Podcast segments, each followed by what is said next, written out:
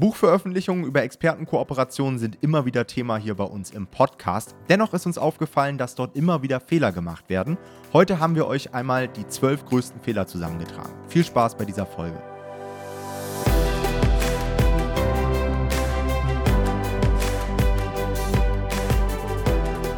Hallo und herzlich willkommen zu einer neuen Folge des Verlagsniveau Podcast. Und vor kurzem haben wir in unserer Facebook-Community gefragt, welche Themen euch interessieren, ja, welche Themen ihr einmal in unserem Podcast haben wollt.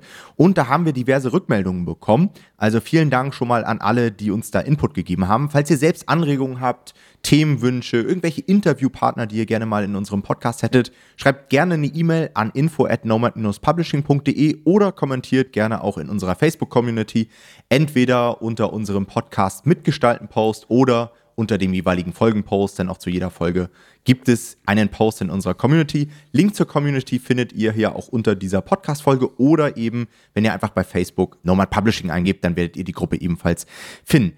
Und in unserem Post wurde von der Annette erwähnt, dass sie gerne etwas zum Thema Expertenkooperation hören würde. Und ich glaube, Jonathan, das ist auch ein ziemlich wichtiges Thema mittlerweile, weil sehr, sehr viele Leute sich in diese Richtung entwickeln, dass sie nicht mehr über das klassische Ghostwriting gehen, sondern eben direkt den Experten suchen und mit dem eben dann eine Kooperation ja, letztendlich abschließen. Hat diverse Vorteile, die würde ich einfach am Anfang dieser Folge nochmal kurz anschneiden. Ja, ihr habt natürlich immer direkt extrem guten Content, weil das richtig gute Leute sind. Logischerweise, sonst hättet ihr die ja gar nicht gefunden. Ja, ihr habt deutlich weniger Erstellungskosten, weil ihr eben den Text nicht bezahlen müsst.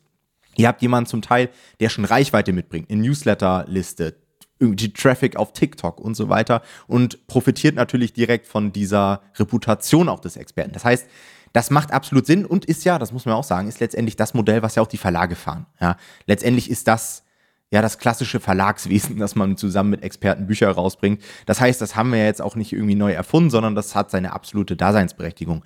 Dennoch ist es so, dass man auch hierbei einige Fehler machen kann. Und deswegen haben wir uns gedacht, bereiten wir euch heute einmal die zwölf größten Fehler bei Expertenkooperationen vor, sodass ihr diese nicht mehr machen müsst. Denn wir haben jetzt schon mehrere Jahre dieses Modell letztendlich gefahren und sehen letztendlich immer wieder die gleichen Dinge, die falsch gemacht werden.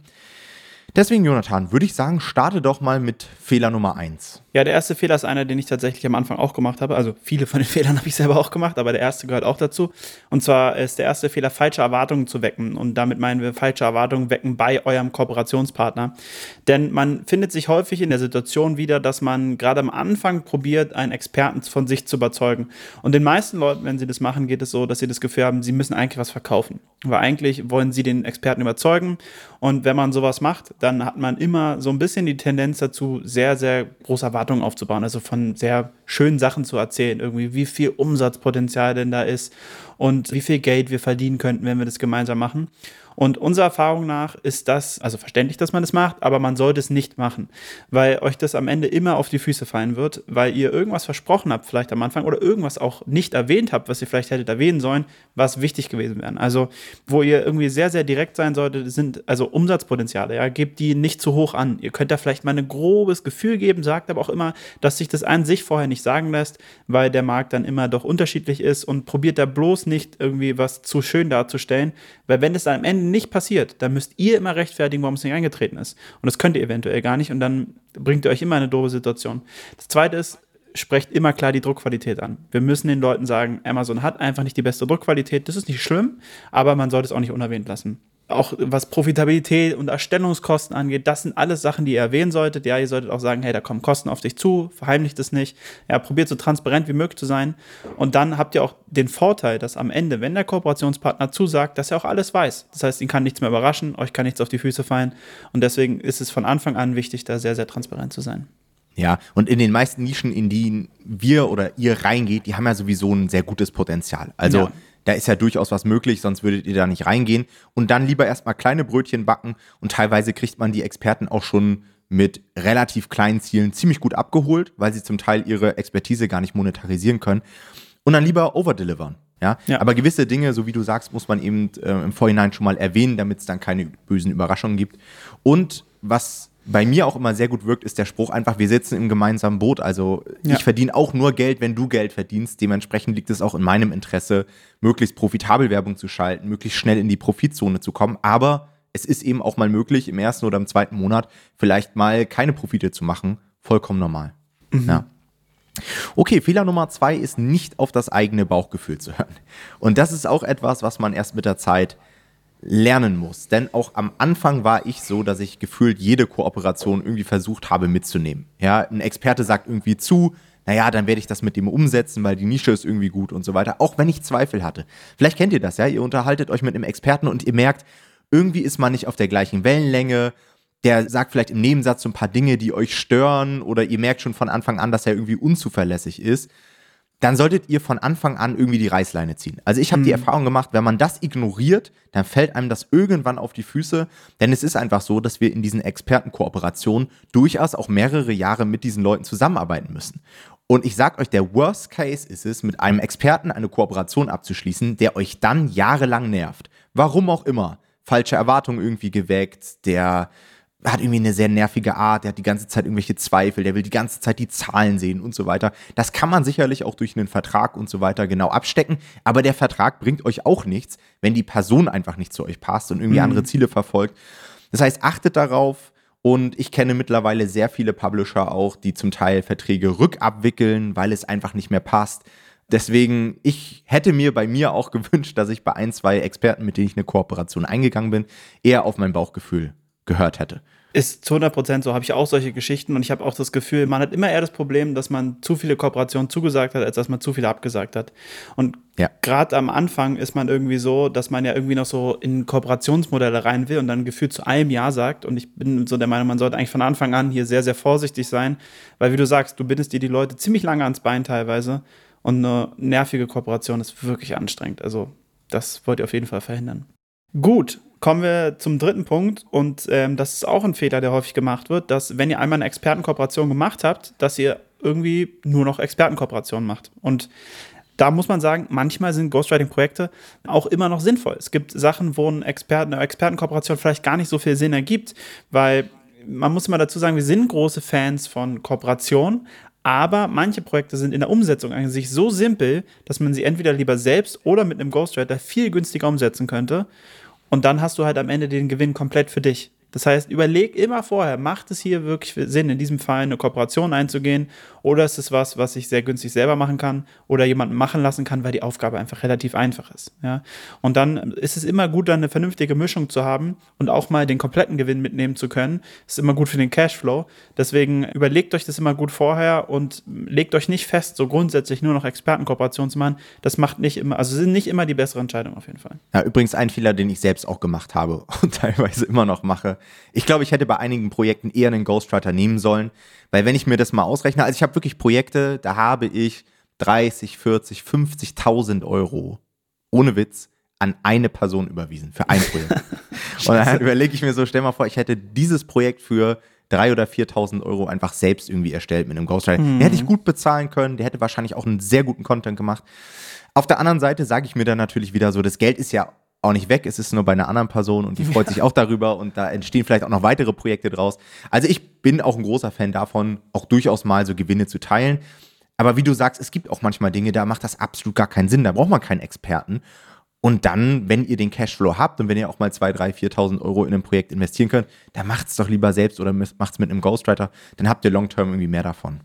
Okay, Punkt 4 auch sehr sensibel bin ich der Meinung, ist das Thema Verträge. Ja, wenn man jetzt dahergeht als normaler Self-Publisher und man geht jetzt seinen ersten Expertenkooperationsvertrag ein, dann braucht man natürlich auch erstmal einen Vertrag. So, was macht man natürlich? Man tauscht sich mit anderen Publishern aus, man googelt vielleicht mal irgendwie Verlagsvertrag oder Autorenvertrag oder Expertenkooperationsvertrag und häufig gibt's da dann auch Verträge, die man durchaus als Muster verwenden kann. Ich kann euch aber aus Erfahrung sagen, dass diese Verträge nicht alle Eventualitäten abdecken. Warum ist das so? Weil einfach der Standard-Publisher nicht an alles denkt, was wir bei KDP irgendwie brauchen. Ja? Und wir haben es bei uns so, zum Beispiel bei unserem Coaching, wenn man daran teilnimmt, dann hat man Zugriff auf alle unsere Unterlagen, die wir uns in dieser ganzen Zeit erarbeitet haben. Diese Unterlagen sind auch nicht irgendwie das Ergebnis einmal von einer Stunde Research und dann steht das Ding, sondern die wurden über Jahre weiterentwickelt. Und immer dann, wenn etwas schief läuft, dann gucken wir in unsere Verträge und überlegen, wie können wir das jetzt irgendwie noch abändern, dass wir das wieder vermeiden. Und da haben Anwälte mittlerweile rübergeguckt und so weiter. Und das ist natürlich etwas, was dann schwierig ist, auch gerade als Anfänger, sich sowas selbst zu erarbeiten, weil da halt auch sehr viel Erfahrung drin steckt. Was ich euch raten kann, ist wirklich sich mal in Ruhe hinzusetzen und zu überlegen, was kann eigentlich alles schiefgehen? Und zwar wirklich von A bis Z. Im Bucherstellungsprozess, im Publishing selbst, bei der Ausgabe von Rezensionsexemplaren. Dann auch ganzes Thema Abrechnung. Was ist, wenn jemand irgendwie gesperrt wird auf Amazon? Was ist, wenn jemand aus dem Vertrag raus will? Was ist, wenn auf einmal ein Verlagsangebot reinkommt? Und so weiter. Wirklich an alles einmal denken und versuchen, das sinnvoll in diesem Vertrag abzubilden. Ich kann mir sogar vorstellen, dass es mittlerweile vielleicht sogar durch ChatGPT irgendwie geht, da coole Vertragsklauseln irgendwie zu erstellen, mhm. wenn ihr die selbst nicht formulieren wollt, dass ihr einfach sagt, hey, das und das will ich abdecken, formulier mir mal eine Vertragsklausel. Da würde ich zum Beispiel ChatGPT wieder einsetzen und dass ihr sowas dann erarbeitet, denn das haben wir schon sehr häufig erlebt, dass dann Leute irgendwie Verträge hatten, die nur so halbgar waren und dann ist irgendwas eingetreten und dann haben sie gemerkt, scheiße, das habe ich gar nicht abgedeckt. Und dann kommt es zu Streitigkeiten. Ja? ja. Und es ist auch wirklich etwas, was in der Realität passiert, auch gerade wenn es gut läuft. Ja, stellt euch vor, ihr geht eine Expertenkooperation ein mit einem Experten und der kriegt 50 Prozent und euer Buch läuft richtig gut und auf einmal klopft, keine Ahnung, ein riesengroßer Verlag an, hey, wir würden gerne das Buch übernehmen. Und die gehen ja auch nicht auf euch zu, sondern die gehen ja auf den Experten zu. Und der Experte, der denkt sich dann, boah, geil, traumhaft, jetzt klopft sogar noch ein größerer Verlag an oder allgemein Verlag. Und die tendieren dann häufig dazu, das mit denen zu machen, obwohl, und das haben wir euch ja auch schon mal erzählt hier im Podcast, dass häufig gar nicht so die smarte Idee ist, dann zu einem Verlag zu wechseln. Aber das wissen eben die Experten nicht. Deswegen beschäftigt euch mit den Verträgen, versucht es abzudecken. Wenn ihr sagt, hey, ich will direkt mit der Infrastruktur von Normal Publishing starten, kommt gerne in unser Coaching. Ja, bucht euch einfach einen Termin, hört euch das Ganze an. Ist ja auch nur ein Bereich, den ihr bei uns im Coaching bekommt, aber meiner Meinung nach etwas, was einem einfach ruhiger schlafen lässt, wenn man weiß, dass man direkt gute Verträge hat. Ja, ja voll. Der fünfte Punkt ist mir persönlich ein sehr wichtiger, weil ich immer sehr viel mit der Nischenrecherche zu tun habe. Und das ist die Erfahrung auch, die wir haben, dass viele die Nischenrecherche auf einmal überspringen, wenn man bereits irgendeinen Experten an der Angel hat. Also ihr müsst euch das so vorstellen, wenn ihr irgendwann erfolgreich publisht, dann werden Experten auch auf euch zukommen. Ja, also die werden euch anfragen, ob ihr das Buch mit ihnen publishen wollt. Und auch da solltet ihr immer sicherstellen, dass es ein gutes Potenzial vorhanden ist. Ja, nur weil jemand, ein Experte mit einem Buch kommt, ist es nicht immer eine gute Idee, das auch direkt umzusetzen. Und nicht einfach nur, weil die Gelegenheit da ist, das Projekt umzusetzen. Also das ist meistens nicht so smart guckt da ganz normal wieder, gibt es ein gutes Potenzial, macht eine ganz klassische Nischenrecherche, um zu schauen, dass es auch wirklich Sinn ergibt. Auch da wieder, am Anfang denkt man sich so, ich nehme alles, was ich bekommen kann. Ja, ich dachte früher immer, als Tom erzählt hat, dass er ähm, Kooperationsanfragen abgelehnt hat, dachte ich so, wie, hä, warum? Das ist doch total dumm. Du willst doch alles veröffentlichen, was du kannst. Und dann irgendwann habe ich auch gelernt, nein, nein, das macht schon Sinn, immer an sich mehr Nein als Ja zu sagen. Also ihr solltet grundsätzlich eigentlich mehr ablehnen, als ihr zusagt. Nur dann habt ihr normalerweise, außer ihr bekommt irgendwie übertrieben, nur die wirklich guten Sachen. Das wäre sehr ungewöhnlich, aber ansonsten ist es eigentlich eher die Quote, die ihr halten solltet. Dann habt ihr auf jeden Fall, seid ihr auf dem richtigen Weg und trefft da eher die richtigen Entscheidungen, weil es gibt wirklich sehr, sehr viel Müll, der auch zu euch kommen wird. Und gewöhnt euch gar nicht erst an, den zu publishen, weil was hier immer wieder wichtig ist, haben wir auch schon häufig gesagt, aber ein schlecht laufendes Buch braucht mindestens genauso viel Verwaltungsaufwand wie ein gut laufendes, meistens sogar mehr. Und das wollt ihr verhindern. Das sind die Sachen, die euch am Ende Zeit kosten, aber kein Geld bringen und deswegen probiert die von Anfang an einfach zu unterlassen. Ja, kann ich genauso unterschreiben, habe ich so oft schon gehabt. Und auch wenn ich mir meine Top-Projekte mal anschaue, also die, die mir am meisten Kohle bringen, dann sind es immer die, wo ich erst die Nische gefunden habe und dann den Experten und nicht mhm. andersrum. Ja. ja. Punkt Nummer 6. Sich selbst klein machen und zu viel Respekt davor zu haben, als Publisher oder Verlag aufzutreten. Das merke ich sehr, sehr häufig, dass wir dieses Modell der Expertenkooperation vorstellen und dass man sich dann gerade als Anfänger fragt, ja, aber sowas kann ich ja noch nicht machen. Ja, ich habe ja noch irgendwie die Expertise noch gar nicht und ich kann ja noch nicht irgendwie auf jetzt große Experten zugehen, weil ich habe ja selbst noch nichts irgendwie vorzuweisen oder habe vielleicht erst zwei Projekte gemacht. Und glaubt mir, das Wissen, was ihr hier habt, diese Materie, mit der ihr euch gerade auseinandersetzt, wirklich Bücher auf Verlagsniveau im Self-Publishing zu veröffentlichen, da habt ihr etwas, was absolut nischig ist. Ich bin der Meinung, es gibt keine tausend Leute in Deutschland, in, wirklich in ganz Deutschland, die das vernünftig hinbekommen. Und damit meine ich nicht irgendjemanden, der schon mal irgendwie ein Notizbuch hochgeladen hat. Das ist für mich kein Self-Publisher auf Verlagsniveau, sondern wer wirklich in der Lage ist, hochwertige Projekte auf Amazon auf richtig gutem Niveau zu veröffentlichen, da gibt es keine tausend Leute und das musst du dir mal mhm. bewusst machen. Und dieses Wissen ist wirklich extrem wertvoll, weil man mit diesem Wissen eine Menge Geld verdienen kann, einfach auf der Plattform Amazon. Dementsprechend müsst ihr euch nicht klein machen, sondern geht mit einem gewissen Selbstvertrauen raus und verkauft einfach auch dieses Modell als Riesenchance für die Experten. Weil ganz ehrlich, die meisten Experten träumen davon, mal ein Buch zu veröffentlichen. Und klar, die haben immer direkt als Idee, ja, ich werde das irgendwie mit einem Verlag machen und ich warte auf ein Verlagsangebot. Aber wenn ihr dann um die Ecke kommt und sagt, hey, wir können das machen, du kriegst sogar noch mehr Geld und wir machen das auf dem gleichen Niveau, warum sollten sie dann Nein sagen? Das heißt, hab keine Angst davor, dass sie irgendwie dich hinterfragen und so weiter letztendlich interessiert sie nicht, mit wem sie das machen, sondern sie wollen einfach, dass du es vernünftig machst. Und sie wollen einfach, dass am Ende ein cooles Projekt dabei entsteht. Und klar, am Anfang, wenn man wenig Referenzen hat, vielleicht keine Case Studies, ist es nicht ganz so einfach. Aber wir können euch aus Erfahrung sagen, dass wir Leute im Coaching-Programm haben, die als erstes Buchprojekt eine Expertenkooperation gemacht haben. Ja, die haben noch nie ein Buch auf Amazon veröffentlicht. Erstes Projekt mit einem Experten und direkt ein Spiegel-Bestseller geworden. Also so kann das gehen man braucht keine irgendwie 10.000 Euro, die man schon auf Amazon verdient, um dann wirklich auf Experten zuzugehen, sondern das kann man wirklich von Anfang an schon machen. Ein weiterer Punkt, der ganz, ganz wichtig ist, und da, das ist auch was, was man im Zweifelsfall auch vertraglich zum Beispiel festhalten könnte, ist, dass ihr wichtige Entscheidungen in der Bucherstellung abgebt. Das ist was, was ihr nicht machen solltet. Ja? Wir reden hier nicht davon, dass ihr das nicht mit eurem Kooperationspartner zusammen machen sollt, dass ihr nicht mit dem irgendwie alles abstimmen solltet und so. Aber es sollte auch immer klar sein, so ein bisschen, wer das letzte Wort in diesen Punkten hat, in den wichtigen Kriterien, weil wir einfach diejenigen sind mit der Erfahrung. Das heißt, zum Beispiel Titel und Cover. Das ist was, wo Experten häufig komplett falsche Vorstellungen davon haben, was auf Amazon funktioniert und was nicht. Und dann wollen die irgendeinen komischen Titel, den kein Mensch außer ihnen versteht oder ihrer kleinen Bubble. Und ihr wisst, das wird nicht funktionieren. Und wenn ihr da nicht das letzte Wort habt, dann wird sich dieser Titel von dem Autoren durchsetzen oder von dem Experten. Meiner Meinung nach kann man das vertraglich regeln. Ich probiere es immer so, dass ich es den Leuten einfach erkläre. Ja, ich probiere den Leuten zu erklären, warum das nicht funktionieren wird. Und meiner Erfahrung nach hören sie dann auch meistens auf mich.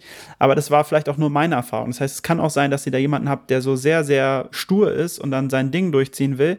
Und deswegen solltet ihr sowas vorher nach Möglichkeit klären und zu sagen, hey, wir probieren irgendwie das gemeinsam zu machen. Aber am Ende des Tages ist es meine Expertise, dieser Bereich. Das heißt, da musst du dich auf mich verlassen und ich muss es entscheiden können am Ende des Tages auch. Und das solltet ihr sicherstellen, dass ihr für diese wichtigsten Elemente immer verantwortlich seid. Und das ist hauptsächlich Titel und Cover. Das sind die Sachen, die da auf dem Punkt sehr, sehr viel entscheiden bei Amazon und wo gerade auch Experten manchmal einfach gar kein Gefühl dafür haben. Und deswegen solltet ihr das auf jeden Fall immer sicherstellen. Ja, und achtet da auch darauf, dass teilweise auch die Zielgruppe den Titel ganz cool findet, der aber am Ende nicht auf Amazon funktionieren kann, weil er vielleicht zu unklar ist und so weiter. Also es gibt manchmal Dinge, die findet der Experte richtig cool und die Zielgruppe richtig cool, aber es funktioniert einfach technisch auf Amazon nicht, weil es dann irgendwie abgeschnitten angezeigt wird oder weil wir einfach auf klickstarke Titel aus sind in den Werbeanzeigen. Und da mu muss man einfach eine gesunde Balance schaffen. Und so wie du sagst, ich glaube, das ist der beste Weg, einfach auf die Leute zuzugehen und denen vielleicht auch so Zwischenlösungen zu präsentieren. Ja, wenn wir das umstellen oder das klarer hinbekommen, dann geht es vielleicht auch mit deiner Idee, so nach dem Motto. Ja.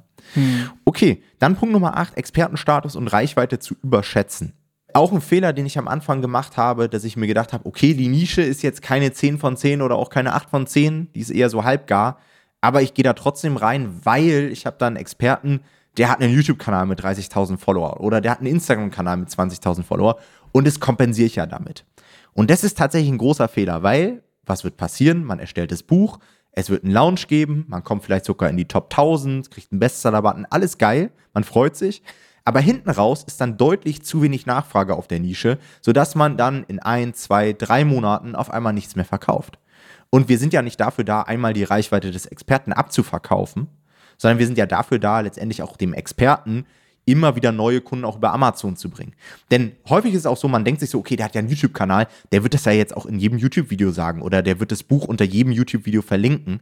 Das machen die Experten häufig nicht, weil sie auch noch andere Produkte haben, die sie vermarkten wollen. Die haben vielleicht Kurse, Seminare, einen Newsletter und so weiter, wo sie ja auch wieder verlinken, sodass dann der einzelne Link des Buches zum Teil auch in der Masse an Werbung untergeht und die Effekte eines solchen YouTube-Kanals, TikTok-Kanals oder was auch immer dann auch vernachlässigbar sind. Also gerade bei kleineren Experten immer sicherstellen, dass die Nische an sich genug Nachfrage hat und alles andere ist dann ein absoluter Bonus. Klar ist es cool, wenn man irgendwie 100 Sales schon im Launch hat, aber es ist gar nicht notwendig, wenn man weiß, wie man auf Amazon auch launchen kann, über Werbeanzeigen und so weiter. Der neunte Punkt, den wir haben, ist, dass viele immer annehmen, dass jeder Experte auch ein guter Autor ist. Und das ist bei weitem nicht so. Also davon kann man überhaupt nicht ausgehen. Selbst wenn jemand einen sehr erfolgreichen Blog führt, heißt es nicht, dass er ein erfolgreicher oder ein guter Autor ist. Ja? Da haben wir auch schon ganz viel erlebt und folgende Sachen kann man erstmal grundsätzlich festhalten, damit ihr das irgendwann mal gehört habt. Nämlich, nicht jeder Experte kann sich gut ausdrücken oder auch gut schreiben. Nicht jeder Experte ist in der Lage, ein Buch zu erstellen, welches die Zielgruppe auch gut findet. Und was auch man sich bewusst machen muss, auch Experten kopieren manchmal. Also auch hier dürft ihr nicht keinen Plagiatscheck machen, sondern müsst immer gucken, dass hier nicht kopiert wurde. Und auch hier solltest du die Qualität überprüfen. Weil nur weil jemand Experte ist und sich irgendwie in einem Gebiet auskennt, heißt es nicht, dass er das auch gut zu Papier bringen kann. Und auch Experten können irgendwie dieses, es gibt diese, ich glaube, die Angst vom weißen Blatt nennt man das bei den Leuten, die viel schreiben. Auch Experten können absolute Blockaden haben und irgendwie auf einmal nicht weiterschreiben können, weil sie irgendwie hängen einfach. Das heißt, also irgendwie solltet ihr rausfinden, ob die Leute auch schreiben können.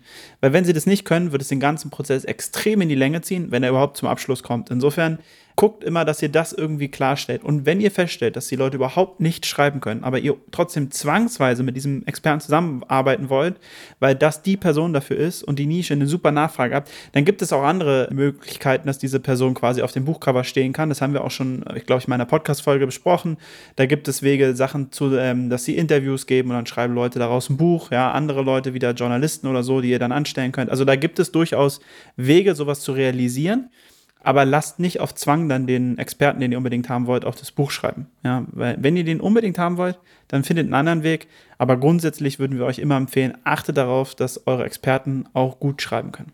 Fehler Nummer 10, den Erstellungsprozess zu straff zu planen. Ja, und das kommt häufig dadurch, dass man eben vorher mit einem Ghostwriter zusammengearbeitet hat und sich so denkt, ja, der Ghostwriter, der wird häufig auch irgendwie in acht bis zwölf Wochen oder sowas mit so einem Buch fertig, vielleicht teilweise sogar in drei, vier Wochen. Das gleiche wird ja auch mit einem Experten dann so sein. Das Problem an der Sache ist, ein Experte ist es nicht gewohnt, Content zu erstellen, zumindest nicht in Schriftform, ist bei den meisten so. Dann ist ein Buchprojekt für die natürlich auch etwas, was sie zusätzlich zu ihrem Tagesgeschäft haben. Ja, viele coachen ja parallel, haben eine Praxis, müssen YouTube-Content machen, was auch immer. Also ist ja nicht so, dass die Experten zu Hause rumsitzen den ganzen Tag und nur darauf warten, dass du sie anfragst und sie jetzt ein Buch schreiben dürfen. Ja, dementsprechend ist das nochmal on top zum Tagesgeschäft. Und ich habe das schon ganz, ganz häufig erlebt, dass dann der Erstellungsprozess zum Teil ewig dauert. Also ich habe mhm. auch teilweise nach über einem Jahr erst Manuskripte bekommen. Ich habe zum Teil Expertenkooperationen wieder abblasen müssen, weil der Experte einfach gemerkt hat, dass er doch keine Zeit dafür hat. Manchmal findet man auch Experten, die einem dann sagen, ja, ich würde es gerne mit dir machen, aber ich kann das jetzt erst in einem halben Jahr oder so starten, weil aktuell andere Projekte auf der Agenda stehen. Und das ist ja auch in Ordnung. Also dafür hat man ja auch ein gewisses Verständnis, aber man muss eben genau überlegen, wie man dann alles plant, auch verschiedene Projekte. Deswegen würde ich zum Beispiel auch immer mehrere Expertenkooperationen parallel machen, aber natürlich auch hier aufpassen, dass man sich hier nicht verläuft. Ja, und dass man weiterhin hohe Standards hat, sein Kapital gut plant und so weiter. Man muss halt nur auf dem Schirm haben, dass es eben nicht so schnell geht wie im Ghostwriting.